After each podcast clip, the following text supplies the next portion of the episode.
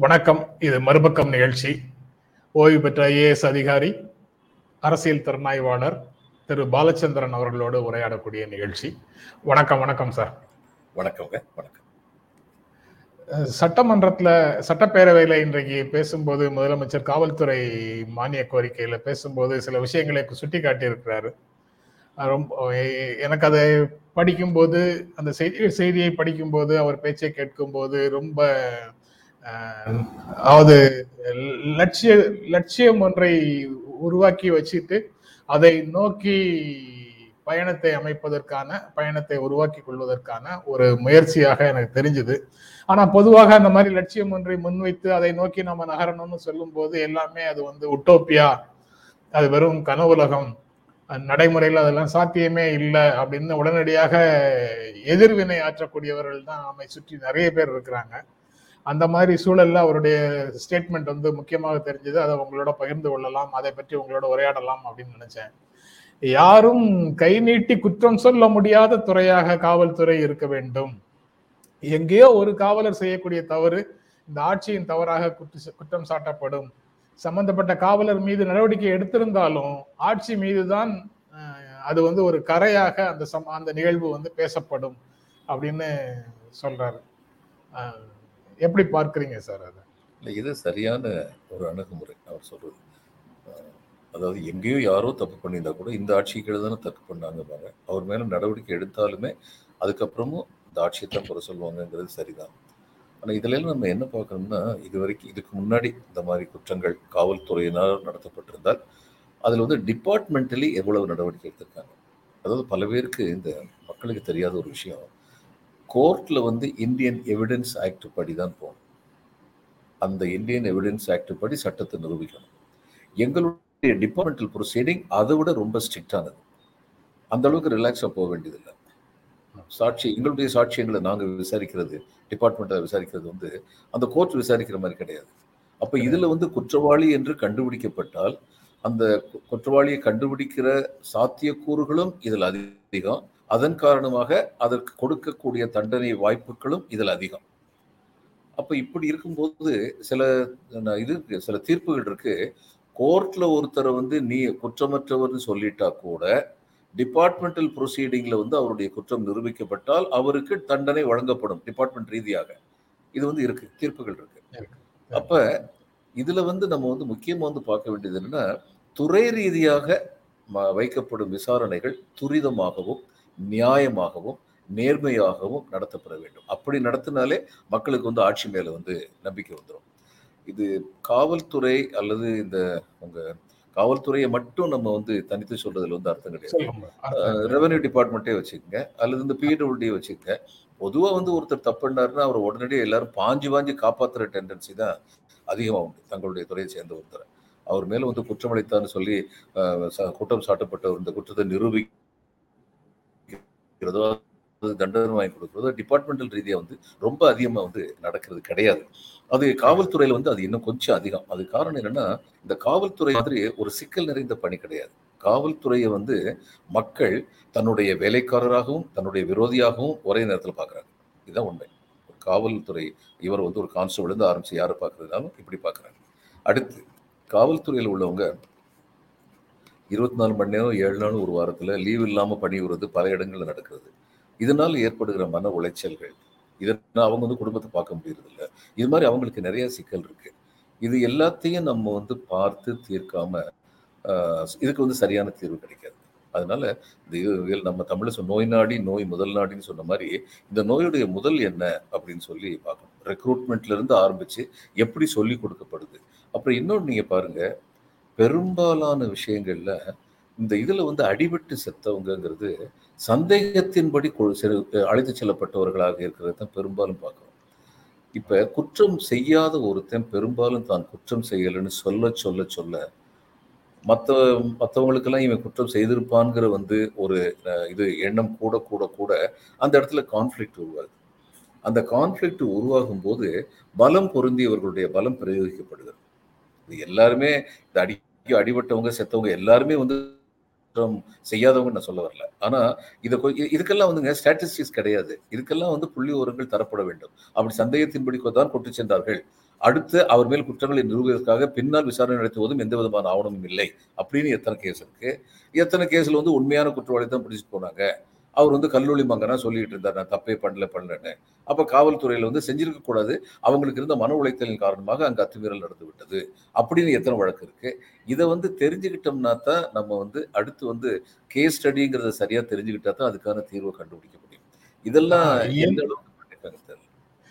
எந்த ஆட்சியாக இருந்தாலும் சரி என்ன காரணமாக இருந்தாலும் சரி விசாரணை கைதிகளுடைய மரணம் அப்படிங்கிறத நியாயப்படுத்தவே முடியாது அப்படின்னும் முதலமைச்சர் பேசும்போது சொல்லியிருக்கிறாரு. ஸோ அது வந்து அவர் விசாரணை கைதிகளை விசாரிக்கும் போது ஏற்படக்கூடிய மரணங்கள்ங்கிறத எந்த காரணத்தை கொண்டும் ஏற்க முடியாதுங்கிற நிலைக்கு அவர் வந்து நிலையை வந்து அவர் தெளிவாக சொல்லியிருக்காரு அது கீழே வந்து அது வரவேற்கத்தக்கது. அது கீழே இறங்கி கடைசி காவலர் வரைக்கும் மனசுக்குள்ள இறங்கிடுச்சுன்னா முதலமைச்சர் இப்படி சொல்லியிருக்காருங்கிறது இறங்கிடுச்சுன்னா கணிசமாக குறையும். இது இது போன்ற காவல் மரணங்கள் கணிசமாக குறையும். அடுத்த கட்டமாக என்ன சொல்றாரு? கொலை கொள்ளை திருட்டு இது மாதிரி விஷயங்கள் தான் பெரும்பாலான குற்றங்களாக இருக்குது. அந்த குற்றங்கள் வந்து இந்த ஆட்சியில குறைந்தது அப்படிங்கிறது எனக்கு போதாது. குற்றங்களே நிகழாத ஒரு சூழலை உருவாக்குவதும் காவல்துறையினுடைய கடமை அப்படின்னு சொல்றாரு. இதுதான் வந்து பாரை வந்து ரொம்ப ரைஸ் பண்ண மாதிரி இருக்கு. நம்ம ஏற்கனவே ப்ரிவென்ஷன் ஆஃப் அஃபென்சஸ் கிரைம்ஸ் அப்படின்றது. அதாவது நம்ம ஸ்காண்டினேவியன் கண்ட்ரிஸை பத்தி பேசும்போது நார்வே ஸ்வீடன் மாதிரி நாடுகளை பற்றி பேசும்போது நம்ம வந்து ரிஸ்டோரேட்டிவ் ஜஸ்டிஸ் அப்படின்னு ஒன்று பேசிட்டு இருக்கிறோம் சார் இந்த பழிவாங்கும் த நீதி சீர்திருத்தும் நீதி குற்றம் நிகழாத ஒரு சூழலை உருவாக்கும் நீதி அப்படின்னு சொல்றோம். இப்ப அதை இலக்காக வச்சுட்டாரு. ஸ்காண்டினேவியன் கண்ட்ரிஸை இலக்காக வச்சிருக்கிறாரு இதுல. குற்றம் நிகழாத சூழலை உருவாக்குவது அப்படின்னு. இது வந்து பல படிகளை தாண்டி இந்த ஏழு கடல் தாண்டி போக வேண்டிய அளவுக்கு மிகப்பெரிய டாஸ்க் காவல்துறையின் மேல இருக்கு அப்படிங்கிறது தெரியுது. அந்த மாதிரி தான் ஒரு உணர்வு வருது. நீங்க எப்படி பார்க்குறீங்க அதை? ஆமா இதுக்கு காவல்துறை மட்டும் ஒரு நாளைக்கு இருபத்தஞ்சு மணி நேரம் வேலை பார்த்தா கூட பத்தாது. இந்த குற்றங்கள் நிகழாத ஒரு சூழ்நிலை உருவாக்க வேண்டுவதற்கு சமுதாய சூழ்நிலையே வந்து ரொம்ப மாற்றணும் ரொம்ப பெரிய ஒரு கேள்வி இது. மற்ற துறைகளும் வந்து அது மாதிரி குற்றங்கள் நிகழாத சூழ்நிலை வந்து உருவாக்கணும். இந்த இந்த இதுல வந்து அரசு நிர்வாகத்துல இந்த லஞ்சம் இதெல்லாம் இருக்கிறது வந்து எல்லாருக்குமே தெரியும். ஆனா அதை பத்தி பேசுனா நீங்களும் நானும் வந்து இந்த இந்த இடத்துல லஞ்சம் இருக்குன்னு சொல்லிட்டோம்னா நம்ம மேல வழக்கு போட்டலாம் வழக்கு போட்டு நீங்க நிரூபிங்க. நிரூபிக்காம எப்படி எங்களை பத்தி பேசுனீங்க? அப்படின்னு சொல்லி கேட்கலாம். நிரூபிக்கவே முடியாது. இதுல வந்து டிராபிக்ல வந்து கான்ஸ்டபிள்லாம் ஒருத்தர் வந்து ஒரு சமூக செயலாளர் செயற்பாட்டர் வந்து டிராபிக்ல கான்ஸ்டபிள்லாம் வந்து டிராபிக் கான்ஸ்டபிள் லஞ்சம் வாங்குறது நான் கண்டுபிடிக்காம விட மாட்டேன் அப்படின்னு சொல்லிட்டு அவர் வந்து ரொம்ப வேகமா போனாராம். போனதுக்கப்புறம் பார்த்தா அந்த கான்ஸ்டபிள் வந்து எந்த லஞ்சமுமே வாங்கவே இல்லை. இவருக்கு விலங்குல எப்படி இங்க இவ்வளவு பெரிய பணம் எல்லாம் நடமாடுதுன்னு சொல்லி அதுக்கப்புறம் பார்த்தா அந்த கா லாரியெல்லாம் வந்து இந்த இதை டிராஃபிக் இதை டால்கேட்டையோ டிராஃபிக் பாயிண்ட்டையோ கிராஸ் பண்றதுக்கு முன்னாடி ஒரு பெட்டி கடை முன்னாடி ரெண்டு நிமிஷம் நின்றுட்டு போனாங்க அந்த பெட்டி கடை மூலமா கலெக்ஷன் அதனால இது அவ்வளவு லேசான விஷயம் கிடையாது. ஆனா எல்லாருக்கும் தெரியும் சமுதாயத்துல. நிறைய லஞ்சம் இருக்கு அப்படின்னா தெரியும். இந்த பிரான்ஸ்ல வந்து சிபிஐ மாதிரி ஒரு அமைப்பே கிடையாது. ஆனா அங்க எப்படி லஞ்ச ஊழல் வந்து கம்மியா இருக்குன்னா லஞ்சம் வாங்கினார்னு சொல்லி விசாரணை நிரூபிக்கப்பட்டோன்னா நீதிபதி நீதிபதி வந்து அவர் சர்வீஸ் விட்டு டிஸ்மிஸ் பண்ணிருந்தார் அவ்வளோதான் டிஸ்மிஸல் தான். அதுக்கப்புறம் ஒரு வழி கிடையாது. இப்போ நம்ம வந்து ஆயிரம் வழக்குகள் போடுவதை விட நூறு வழக்குகள் போட்டு சரியான வழக்குகள் நூறு போட்டு அதில் அல்லது பத்து வழக்குகள் சரியான வழக்குகள் போட்டு அதில் ஒன்பது பேருக்கு தண்டனை வாங்கி கொடுத்தால் குற்றங்கள் நிகழ்த்தும் மனநிலை வராது. அச்சம் வரும். இப்போ நம்ம இதில் வந்து அப்படி கிடையாது. அதுக்கப்புறம் இங்கே வந்து நீதி வந்து கிடைக்கிறதுங்கிறது வந்து ரொம்ப தாமதமாக கிடைக்குது. நம்ம சில சமயம் படிக்கிறோம். பேப்பரில் ரொம்ப பெருமையாக வந்து போடும் முப்பத்தெட்டு ஆண்டுகளாக மூதாட்டி இது வழக்கை நடத்தி வெற்றி பெற்றார் அப்படின்னு. எங்கேயோ ஒருத்தர் என்கரேஜ் பண்ணியிருப்பாங்க. அந்த அம்மா பாவம் கஷ்டப்பட்டு யாருக்காவது இந்த நினைப்பு வருது? அந்த அம்மாவுடைய முப்பத்தெட்டு வருஷ வாழ்க்கையை வீணாக்கிட்டு இருந்துச்சு இந்த நாட்டுடைய நடைமுறை. அதை பத்தி யாரும் பேசல அந்த வீராங்கனை முப்பத்தெட்டு வருஷமா சண்டை போட்டு ஜெயிச்சிட்டாருன்னு சொல்லி மட்டும்தான் பேசுறாங்க. அதனால இந்த மாதிரி பலவிதமான சூழ்நிலைகள் அதான் பன்னெண்டு வருடங்கள் பதினாலு வருடங்கள் வழக்கு நடந்துகிட்டே இருக்குது. கைதாகி உள்ளே இருப்பாரு. பத்து வருடம் பன்னெண்டு வருடம் கழித்து குற்றம் நிரூபிக்கப்படவில்லை அப்படின்னு சொல்லி விடுதலை வந்து ஆள் ஆள் இருக்கு ஆள் இருக்காது. ஆள் இருக்காது அதுக்கு சிறந்த உதாரணம் வந்து இந்த சல்மான் கான் வந்து இது வந்து இந்த பிளாட்ஃபார்ம்ல வந்து வண்டி ஏறிடுச்சுன்னு ஏத்துனது. அவருக்கு வந்து கீழ் கீழமை நீதிமன்றம் வந்து தண்டனை கொடுத்தது. அதை பத்தி விளையாட்ட சொல்லுவாங்க.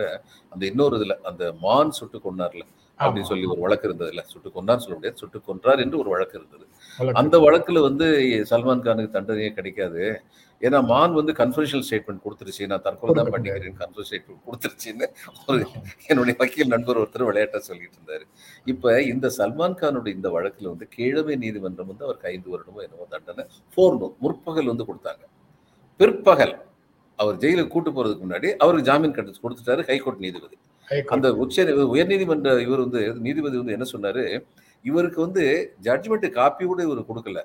தான் எந்த குற்றத்திற்காக ஜெயிலுக்கு அனுப்பப்படுகிறோம் என்று தெரியாத சூழ்நிலையில் ஒருவரை ஜெயிலுக்கு அனுப்பக்கூடாதுன்னு சொன்னாரு. அது சரியான வாதம்.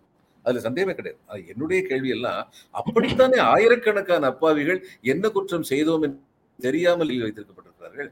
அவங்கள பத்தியெல்லாம் இந்த நீதிமன்றம் வந்து என்ன சொல்றது அப்ப நம்ம பார்த்தோம்னா ஏழைக்கு ஒரு நீதி பணக்காரனுக்கு ஒரு நீதி அப்படின்னு தானே இங்க இருக்கு இதுதான் உண்மை யாரு என்ன சொன்னாலும் நான் இதுக்கு முன்னாடி ஒரு சொல்ல Indian constitution the Indian state the Indian state சரி. comprised of the judiciary, the executive, and the legislature. It is anti-poor and anti-underprivileged. அப்படிதான் இருக்கு இன்னைக்கு நிலைமை.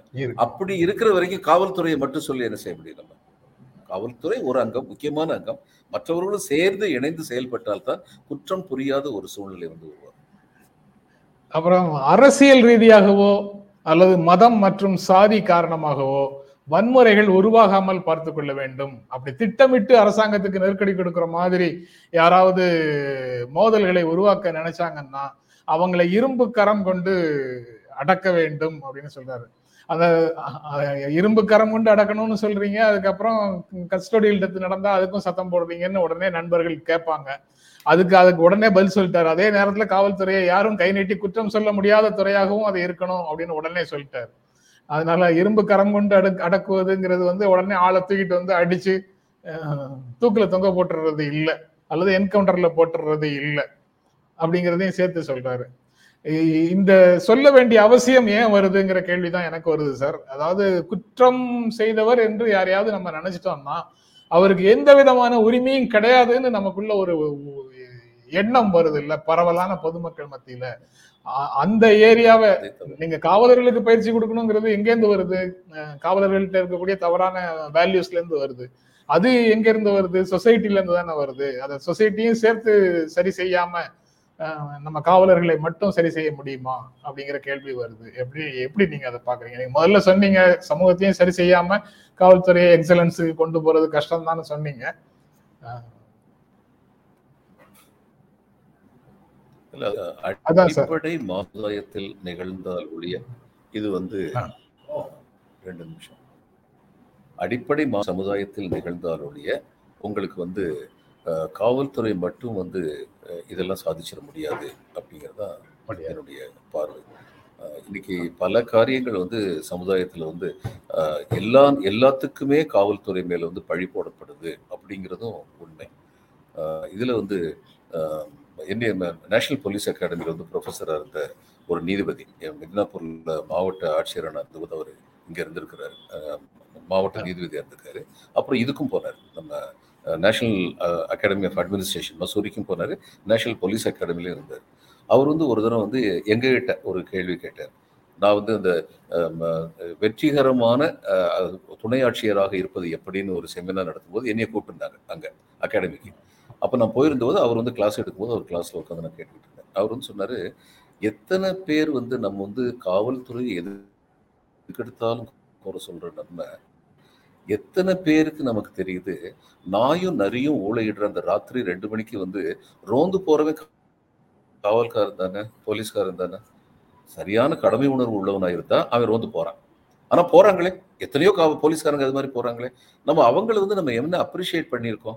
அது ரொம்ப முக்கியமான கேள்வி. அதாவது நம்ம சமுதாயத்தில் வந்து குறை சொல்றதுக்கு வந்து ரொம்ப தயாராக உடனடியாக இருக்கிற அளவுக்கு ஒரு நல்ல காரியத்தை ஒருத்தர் செய்யும் போது அப்ரிஷியேட் பண்றது வந்து கிடையாது. அந்த அப்ரிசியேஷன் வர வர இந்த மாதிரி அப்ரிசியேஷன் நமக்கும் வரணுமேங்கிற ஒரு ஆசை வந்து எழும். அப்படிப்பட்ட ஊக்குவிப்புகள் வந்து காவல்துறைக்கோ அல்லது அரசு நிர்வாகத்துக்கோ அதிகமாக அளிக்கப்படுவதில்லைங்கிறது நம்ம சமுதாயத்தில் உள்ள ஒரு குறைதான்.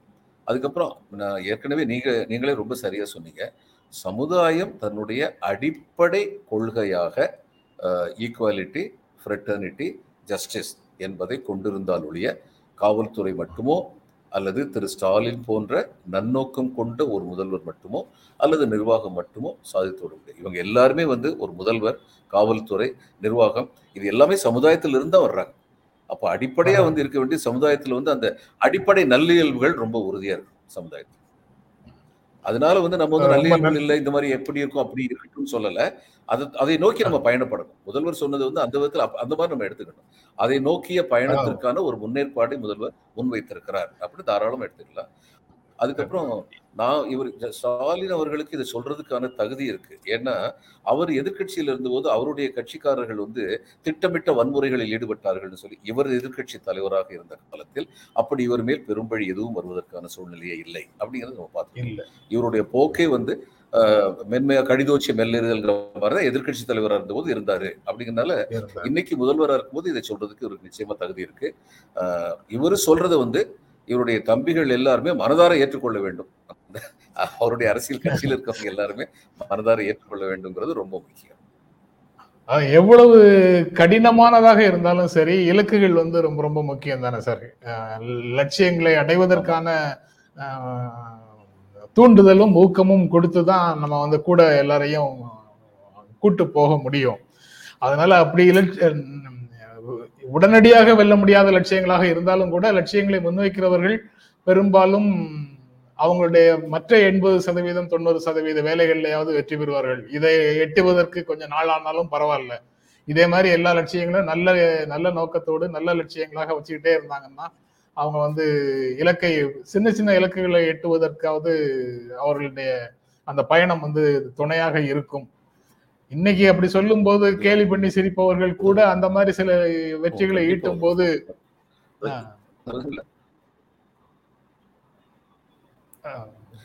அந்த மாதிரி வெற்றிகளை ஈட்டும் போது அவர்களுக்கு அந்த உண்மை புரியும் அப்படின்னு நினைக்கிறேன். வந்து நிர்வாகத்தில் வந்து ரொம்ப நாள் இருந்திருக்கிறார். மேயர். ஆமா நானும் அப்படித்தான் ஏன்னா இவர் நிர்வாகத்தில் ரொம்ப நாள் வந்து இருந்திருக்கிறாங்க. மேயரா இருந்திருக்கிறாரு எம்எல்ஏ வந்திருக்காரு அமைச்சரா இருந்திருக்காரு துணை முதலமைச்சரா இருந்திருக்காரு எதிர்க்கட்சி தலைவரா இருந்திருக்காரு இதுல ஒரு பெரிய வசதி என்னன்னா இந்த நாட்டுல வந்து இன்னைக்கு இருக்கிற அமைதியின்மை சீர்கேடு இதுக்கெல்லாம் என்ன காரணங்கிறது அவங்களுக்கு தெரியும். இவ்வளவு தூரத்துக்கு நிர்வாக அனுபவம் உள்ளவங்களுக்கு அவங்க வந்து இந்த சீர்களை களையணும்னு நினைக்கிறவங்களா இருந்தாங்கன்னா ஒரு யோசி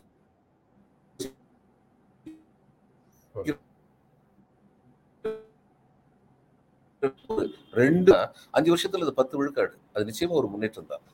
முதல் படி வந்து நோக்கம் நல்ல நோக்கம் இருக்க வேண்டும். அந்த நல்ல நோக்கம் உரைக்கப்பட வேண்டும். அதற்கான செயல் திட்டம் தீட்டப்பட வேண்டும். அதுக்கப்புறம் எப்படி இருக்கும்? நம்ம இந்த பாவர்ட்டி அலிவேஷன் ப்ரோக்ராம்னு இந்த இந்தியன் கவர்மெண்ட் வந்து இத்தனை வருஷமா சொல்றது பெரிய ஃப்ராடுன்னு நான் எல்லாத்தையும் சொல்லுவேன். ஏன்னா நம்ம ஒரு ஐம்பது வருஷமா திட்டம் போட்டுட்டு இருக்கோம். இந்த ஐம்பது வருஷத்துல வந்து ஒவ்வொரு வருஷமா ரெண்டு விழுக்காடு.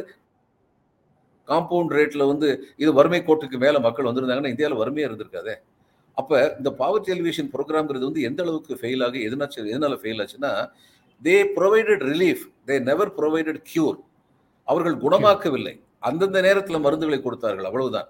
அப்படி இல்லாம காவல்துறை வந்து எப்படி நடக்கணும்னு இவர் சொல்லியிருக்கிறது வந்து அடிப்படையா ஆட்டுது. நீங்க உங்களுடைய அடிப்படையே மாறணும். ஒரு குற்றமில்லாதவர்களாக இருக்க வேண்டும். குற்றமில்லா சமுதாயத்தை உருவாக்குவது உங்கள் நோக்கமாக இருக்க வேண்டும். அப்படின்னா the objective is well defined அந்த அளவில் இதை நம்ம வரவேற்கணும்னு நினைக்கிறேன்.